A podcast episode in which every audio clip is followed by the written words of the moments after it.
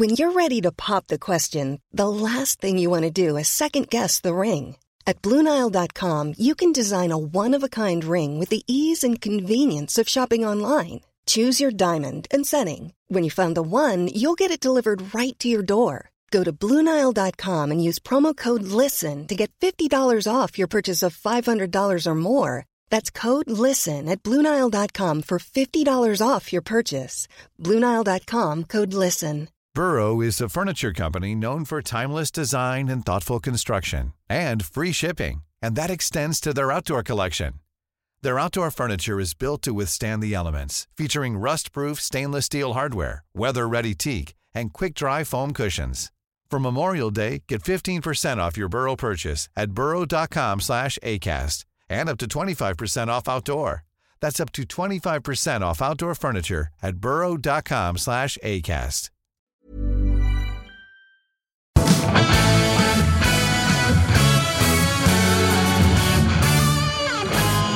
Säger vi varmt välkomna till Spelpodden med Daniel Olenklint nere från Bjärred och sen från studion här med mig, Thomas Wilbacher i Stockholm.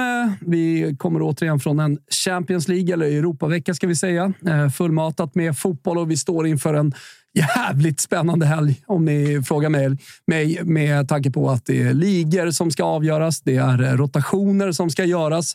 Så att det gäller att verkligen vara påläst. Det gäller att ha sett allt. För att det finns verkligen möjligheter, tänker jag, Daniel, spelmässigt när man går in i den 36:e omgången av de stora ligorna. Så är det, och kanske då framförallt kolla tabelläget. Det är ju väldigt många lag nu som måste ta 3 poäng för att antingen då undvika nedflyttning eller för att nå en Europaplats. Så att det gäller både att ha koll på lagens nivå, skador och avstängningar, men även då tabellen här nu i slutet på säsongen. Ja, jag tänker vi tar liga för liga. Vi kommer ta oss mellan flera ligor här nu så att ni hänger med, även lite allsvenska. Vi har ju Stockholms derby bland annat, men jag tänker att vi börjar i Premier League. Där har vi en otroligt spännande nedflyttningsstrid inte minst, men också då strid om Champions League-platserna. Det öppnade upp sig lite. Manchester United förlorade mot West Ham, vilket gör att Liverpool ändå har något slags häng där uppe i topp 4 striden. Ska vi börja i det läget lite grann? Vad tänker du kring det? Jag tror att Liverpool har några möjligheter att faktiskt ta en Champions League-plats. Ja, men vi kan ju titta på tabellen. Där är ju Liverpool 1 poäng efter och har 1 match mer spelad. Så det är klart att United sitter med det här i egna händer och har ju en klart överkomlig uppgift här på lördag när man möter ett halvt utcheckat Wolverhampton hemma. Om du kommer ihåg där, Thomas, så fick Wolverhampton 0-6 mot ett roterande Brighton. Sen studsade man visserligen tillbaka mot Aston Villa förra veckan, men jag tror det var lättare att tagga till inför hemmapubliken. United har varit stabila på hemmaplan den här säsongen. Så att, det känns som en väldigt trolig United-seger på lördag enligt mig. En match som jag vet du har kollat lite närmare på är Southampton mot Fulham. Och Southampton är ju ett helt jävla hopplöst läge. Med största sannolikhet så ryker de. Man är svårt att se hur de ska lösa det, men det är väl någon slags liten chans här att ändå gå framåt. Och sen så har vi väl Mitrovic tillbaka efter 8 omgångar i sidlinjen. Ja, men det stämmer bra det. Nu börjar vi med Southampton, så är det så att laget kan ju som bäst maximalt landa då på 33 poäng om man vinner sina kvarstående matcher. Och det innebär att man knappast kommer att klara kontraktet. Just nu står ju Everton till exempel på 32 och har ju då positionen ovanför nedflyttningsstrecket. Så till 99, någonting kan vi nog konstatera att Southampton åker ur, men sista chansen inför hemmapubliken. Det är klart man måste gå all in för en 3:a här. Men man möter då ett klart bättre Fulham. Jag såg Fulham förra veckan. Då slog man Leicester med 5-3. Det var lite skön sådär Hawaii-avslutningsfotboll, Thomas. Man släppte lite grann på spärrarna. Och som du själv var inne på, efter 8 matchers avstängning så är den serbiska bulldozen på topp. Mitrovic tillbaka. Tror du han är taggad?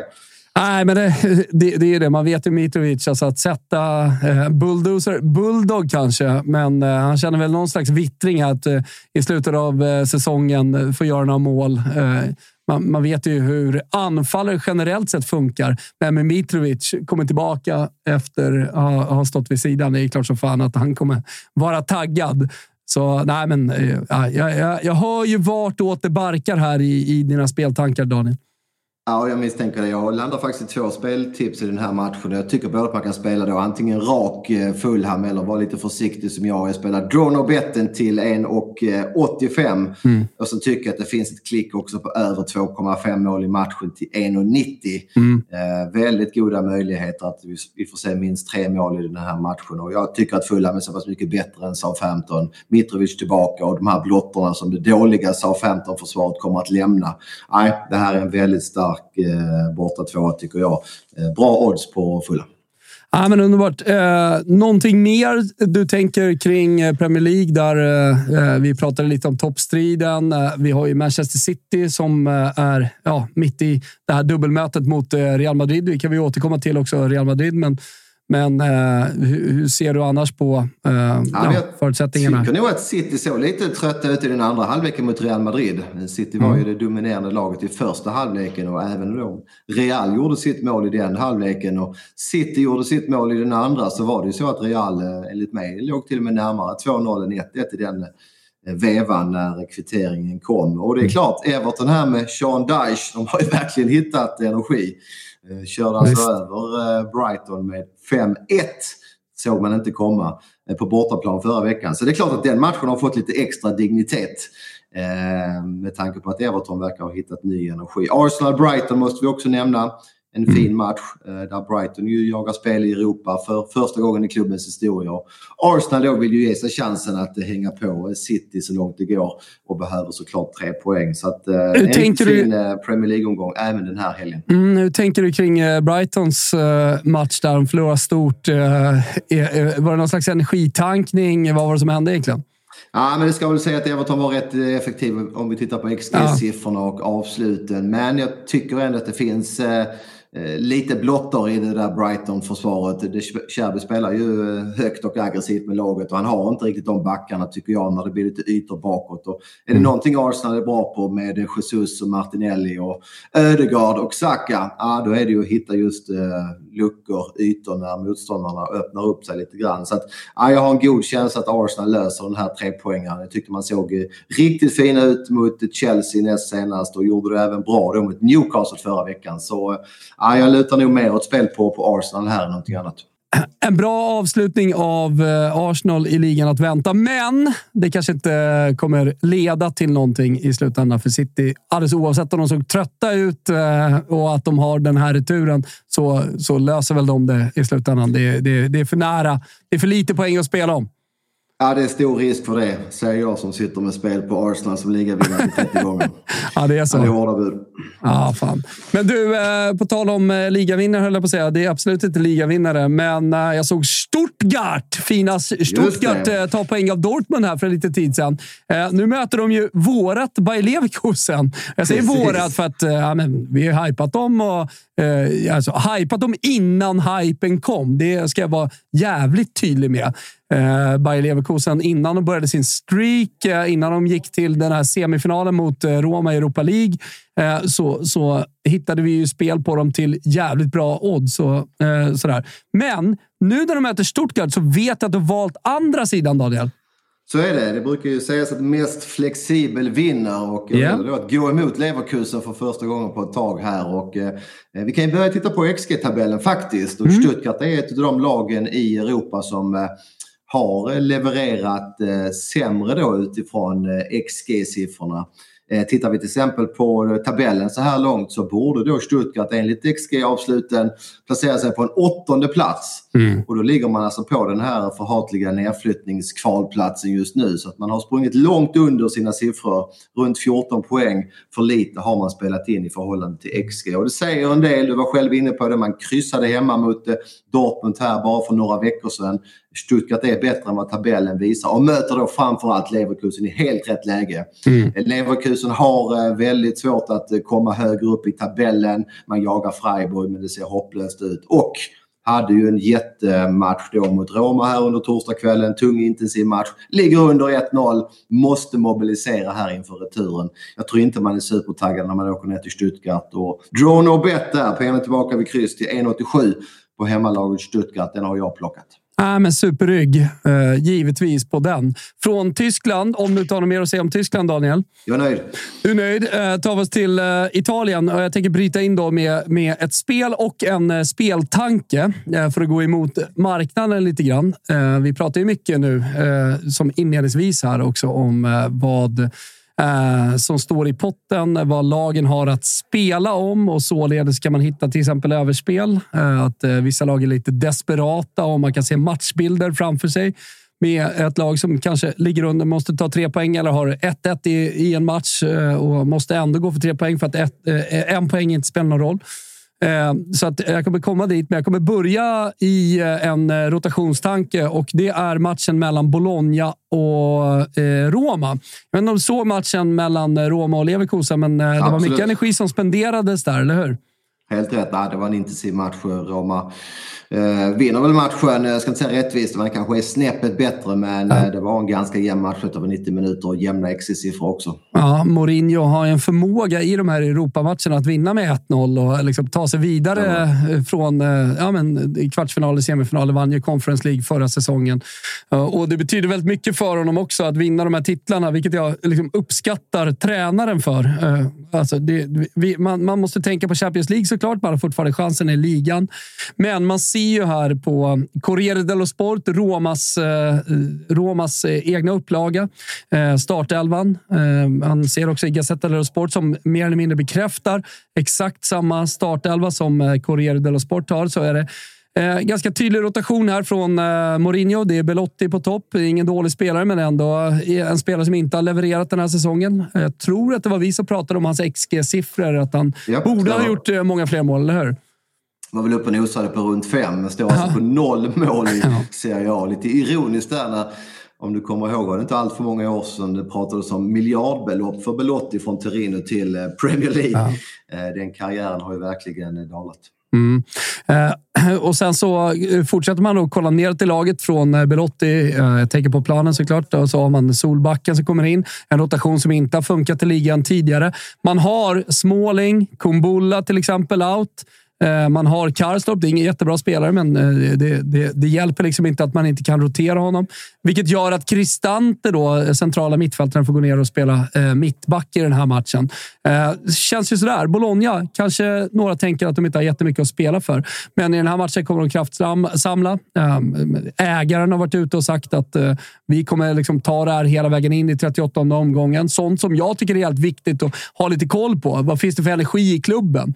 Är det här en match, trots tabellposition, som man kommer skita i, eller är det en match som man faktiskt kommer ta på allvar? Och av allt jag har förstått från den här säsongen så gör Bologna det jättebra.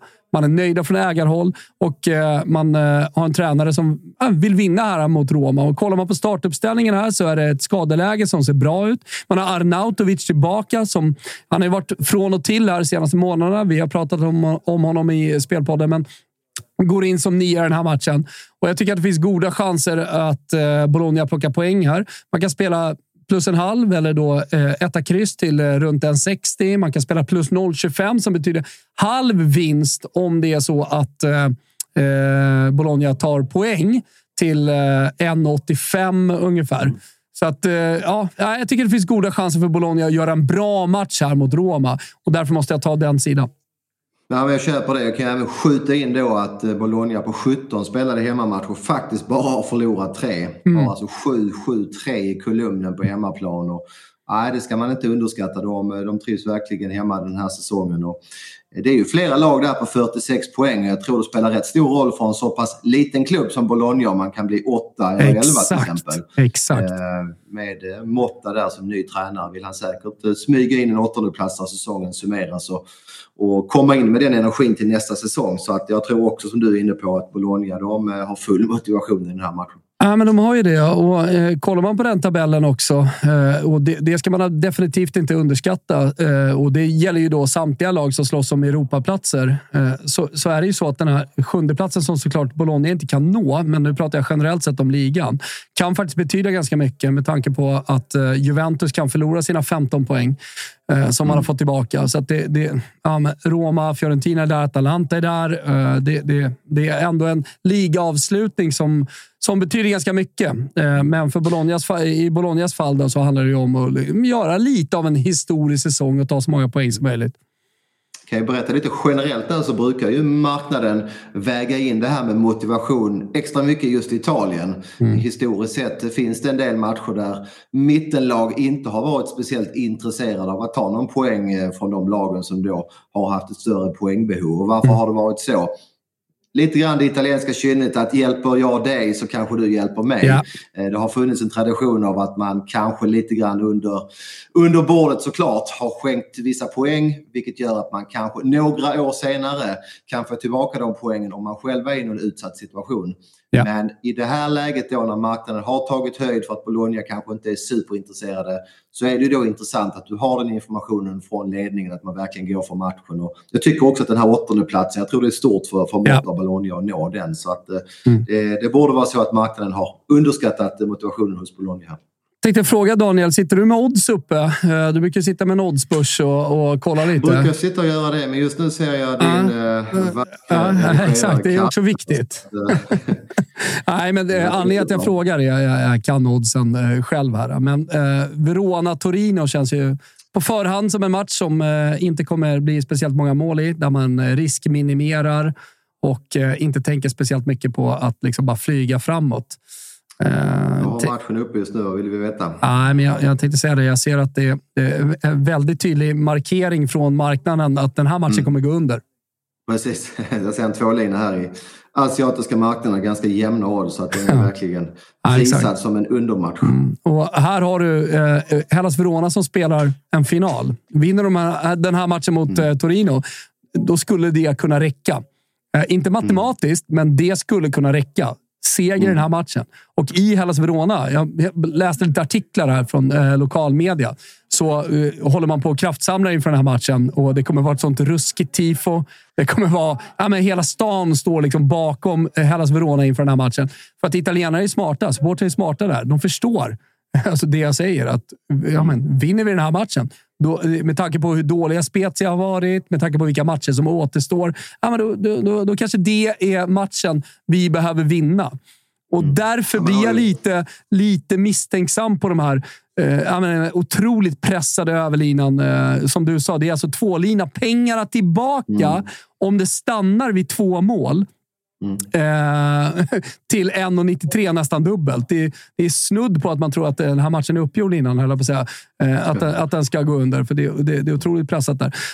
Jag tänker inte spela någonting inför den här matchen, men däremot så tänker jag hålla koll på den live. Vad är det för matchinledning vi får?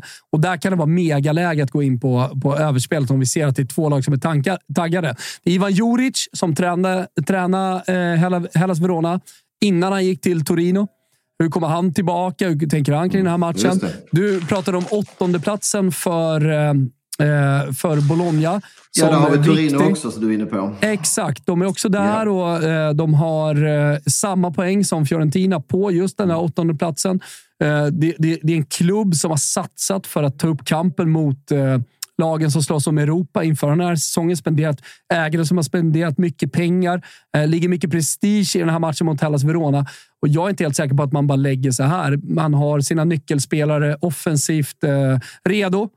Sanabria inte minst då, som jag tycker gör en jättebra säsong och en jättebra spelare. Kanske för en ännu större klubb än Torino.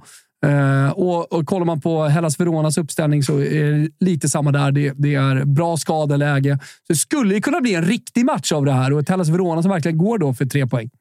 Ja, och här tycker jag att vi kan åberopa det jag var inne på, att här har ju Hellas Verona blivit ganska klara favoriter till 2,40. Men så bra som Torino har sett ut den senaste tiden, vi minns de slog ju Lazio på bortaplan till exempel, regelrätt, som vi var inne på. Jag gillar vad jag ser i Torino just nu, så att det är samma sak där. Ser man liksom ett Torino som också har vässat knivarna, då tycker jag att det är absolut för stor hemmafavorit här. Kan mycket väl titta mot plus 25 i en sån här match. Jag håller Torino klart högre än Hellas Verona. Ja, men ni hör, det är liksom speltankar kring den här matchen. Dels då, man skulle kunna jag kommer kolla på ett överspel live. Plus handikappet på Torino skriver jag under på också. Känns jätteintressant. Så att, ja, där har ni Italien. Vi kommer tillbaka lite när vi kollar på Big Nine-kupongen också till de italienska matcherna. Men jag skulle vilja sticka emellan med derbyt. Hammarby mot Djurgården. Det är väl tvärtom då, men en neutral plan. Ett Djurgården som vann senast ser väl helt okej ut. Ett Hammarby som däremot har haft det tufft i säsongsinledningen. Ja, alltså jag blir lite förvånad när jag ser att Hammarby är favoriter här. Jag vill ju hävda att Hammarby, efter att ha tappat flera tongivande spelare här under vintern, inte alls är på den nivå som man hade hoppats. Man har värvat många unga spelare och det har inte riktigt satt sig nu. Dessutom har ju Besara berättat att han har haft en bakterie i kroppen och inte alls känt sig på hugget. Och Besara är ju definitivt en nyckelspelare med sin rutin där i Hammarby. Så jag är väldigt skeptisk till Hammarby. Mötte till exempel Mjällby här i måndags var det väl, och det var en väldigt svag prestation. Djurgården har ju också underlevererat lite grann, men jag tycker det finns lite andra argument i Djurgården. Det blir ju en speciell säsong när man fick kliva ut i det här dubbelmötet mot Lech Poznan väldigt tidigt på säsongen. Och det känns inte riktigt som att man har balanserat träningen här. Man var inte riktigt i fas när allsvenskan väl startade.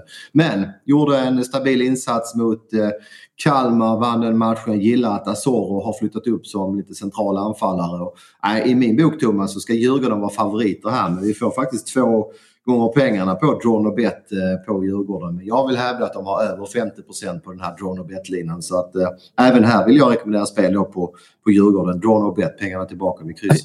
Hur mycket tror du marknaden värderar att Djurgården har haft det tufft i derbyn de senaste 10-15 åren?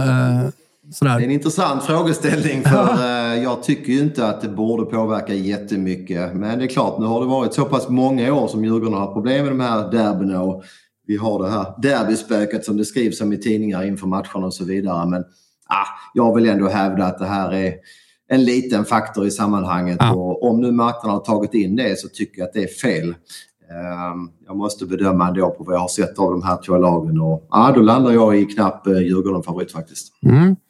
Ja, mer på den och ryggar Dronobet Djurgården till nästan dubbelt där då. Eller runt dubbelt, eller hur? När vi spelar in där. Precis, dubbelt tittar vi just nu på Dronobet. Ja, nej, snyggt. Du, över till Big Nine-kupongen. Vi har ju andelsspel på ATG. Där, om vi har. Verkligen. Det har varit runt 10 000. Det har inte varit några stora utdelningar de senaste. Sen vi startade, ska jag säga, än. Jag hade ju 2 idéer förra veckan. Den ena var överspelet i Tottenham och den andra var Inter. Inter vann borta mot Roma, men Tottenham Palace var ju betydligt långsammare och mindre fartfylld än vad jag trodde. Och vi hade ju spikat över där, så vi fick nöja oss med lite slantar tillbaka på 8 rätt då. Men kan jag berätta då att Big Win, det vill säga om man är ensam, har ökat ännu mer, drygt 2 miljoner nu till en eventuellt ensam vinnare. Och det är en väldigt fin kupong igen. Vi har United mot Wolverhampton. Jag tror det är en stark favorit baserat på det jag sa tidigare. United behöver poängen mer. Spännande match, Aston Villa, Tottenham. Svår match. Som Europaplatser.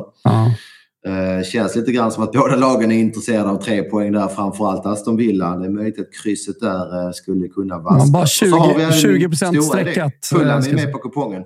Just. Så det är nog mycket som talar för att det blir ett singelsträck på Fulham där som spelet ligger just nu på vårt stora handelssystem. 49% på Fulham just nu sträckat och 68% på öven. Precis. Lite hårt kan man tycka, men jag har ändå en stark känsla av att både det blir över 2,5 och Fulham löser det här. Och det är klart, går man på 2 och över där och bara ha ett streck i den omgången, eller den matchen, då har man ju kopplat lite grepp om konkurrenterna. Men du, Spezia Milan, det är väl ingen lätt match för Milan här, spelar till 66%. Ja, men det är ju inte det. Och återigen tillbaka till tabelläge som får vara lite röd tråd här idag.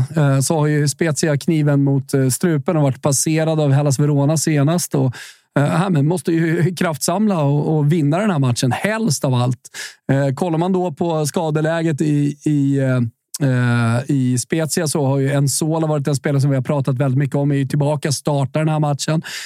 Vänder man på det då och kikar på Milan, men då är det Rebic 9, det är Origi som ska starta den här matchen, det är fullständigt hopplösa De Ketelaere i nummer 10-positionen, Pobega och Vranch ska sköta mittfältet, och Junior Messias ska in till höger, vilket betyder då, alla som har sett Milan den här säsongen förstår att det är en total total rotation återigen då av Milan. Det är ingen Kronic, det är ingen Tonali, det är ingen Brahim Diaz, det är ingen Benacer som visserligen skadade sig. Ja. Det är ingen Leao som fortfarande är skadad, och enligt uppgifterna senast här från Gazzetta dello Sport och andra medier så kommer han inte ens vara kallad till den här matchen, så det kortet finns inte att spela ut.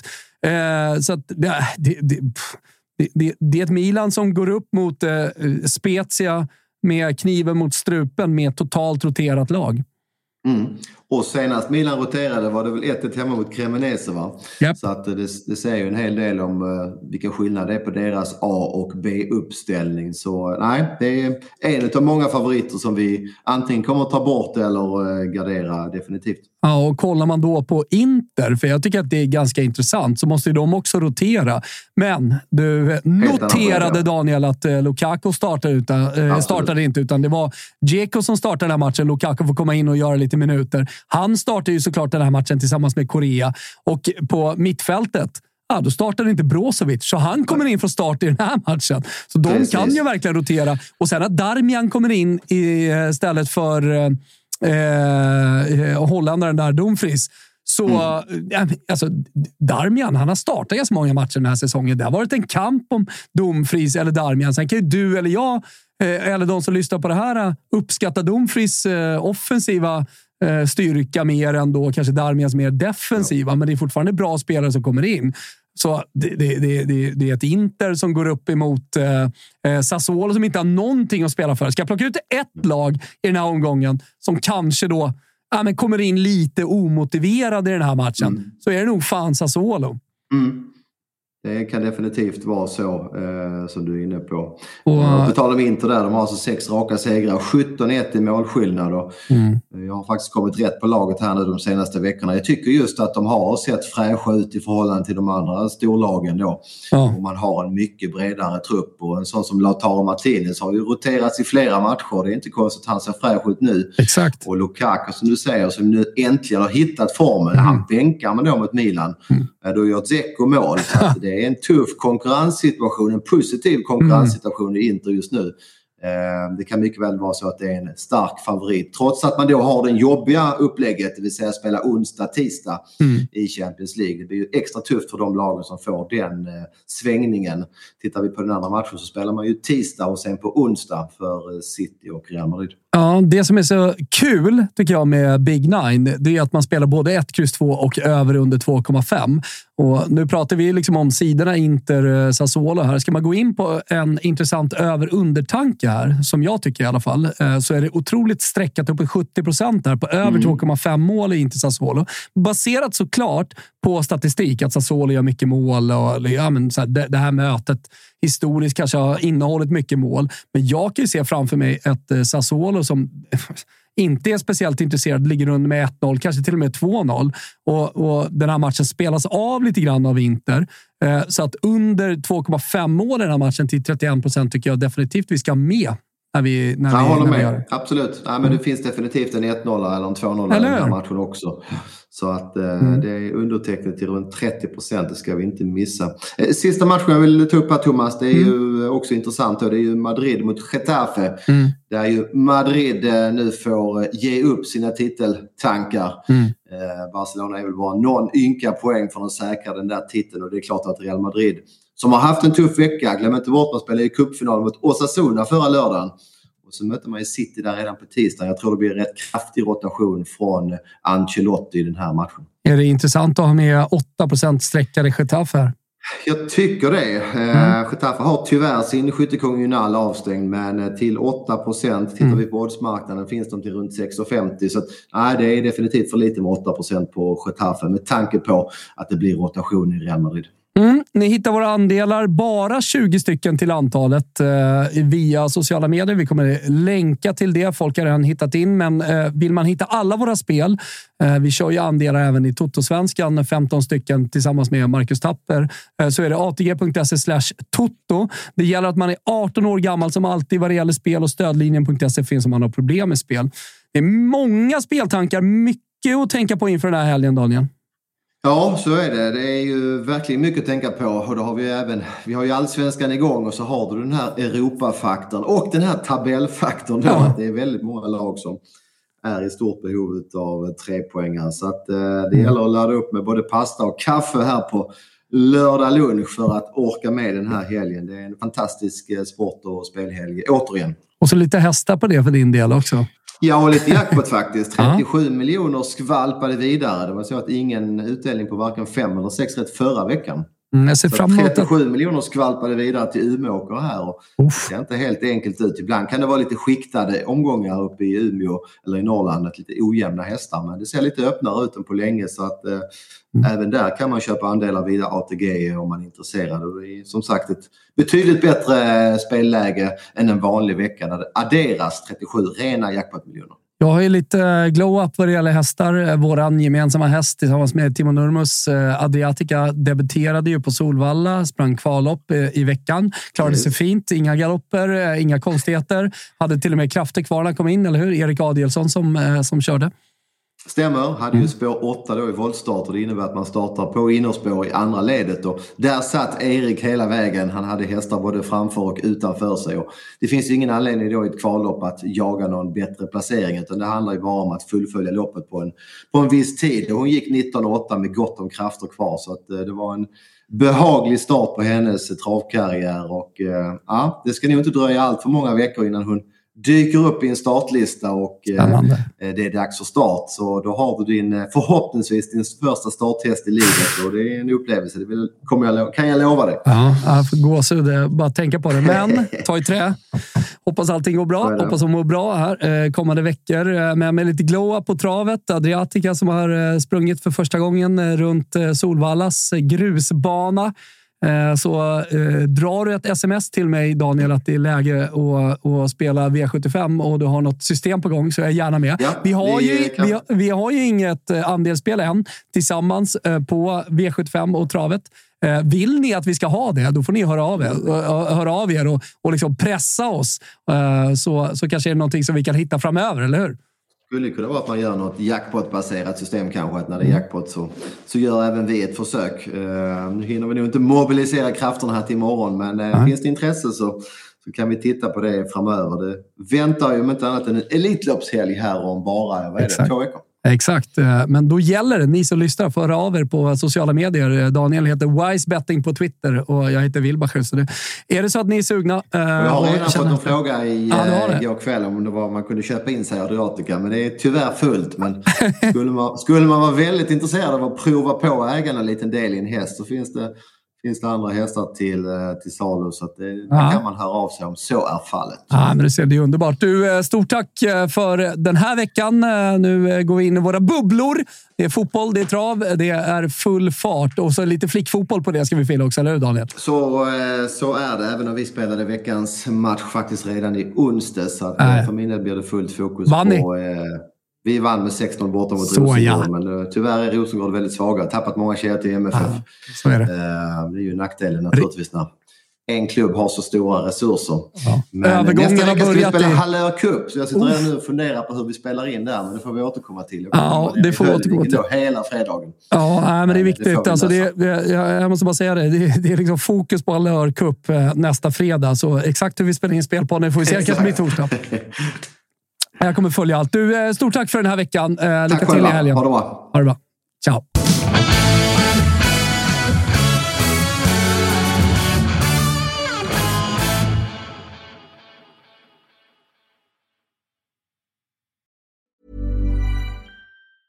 Mom deserves the best, and there's no better place to shop for Mother's Day than Whole Foods Market. They're your destination for unbeatable savings. From premium gifts to show-stopping flowers and irresistible desserts, start by saving 33% with Prime on all body care and candles. Then get a 15-stem bunch of tulips for just $9.99 each with Prime. Round out Mom's menu with festive rosé, irresistible berry chantilly cake, and more special treats. Come celebrate Mother's Day at Whole Foods Market.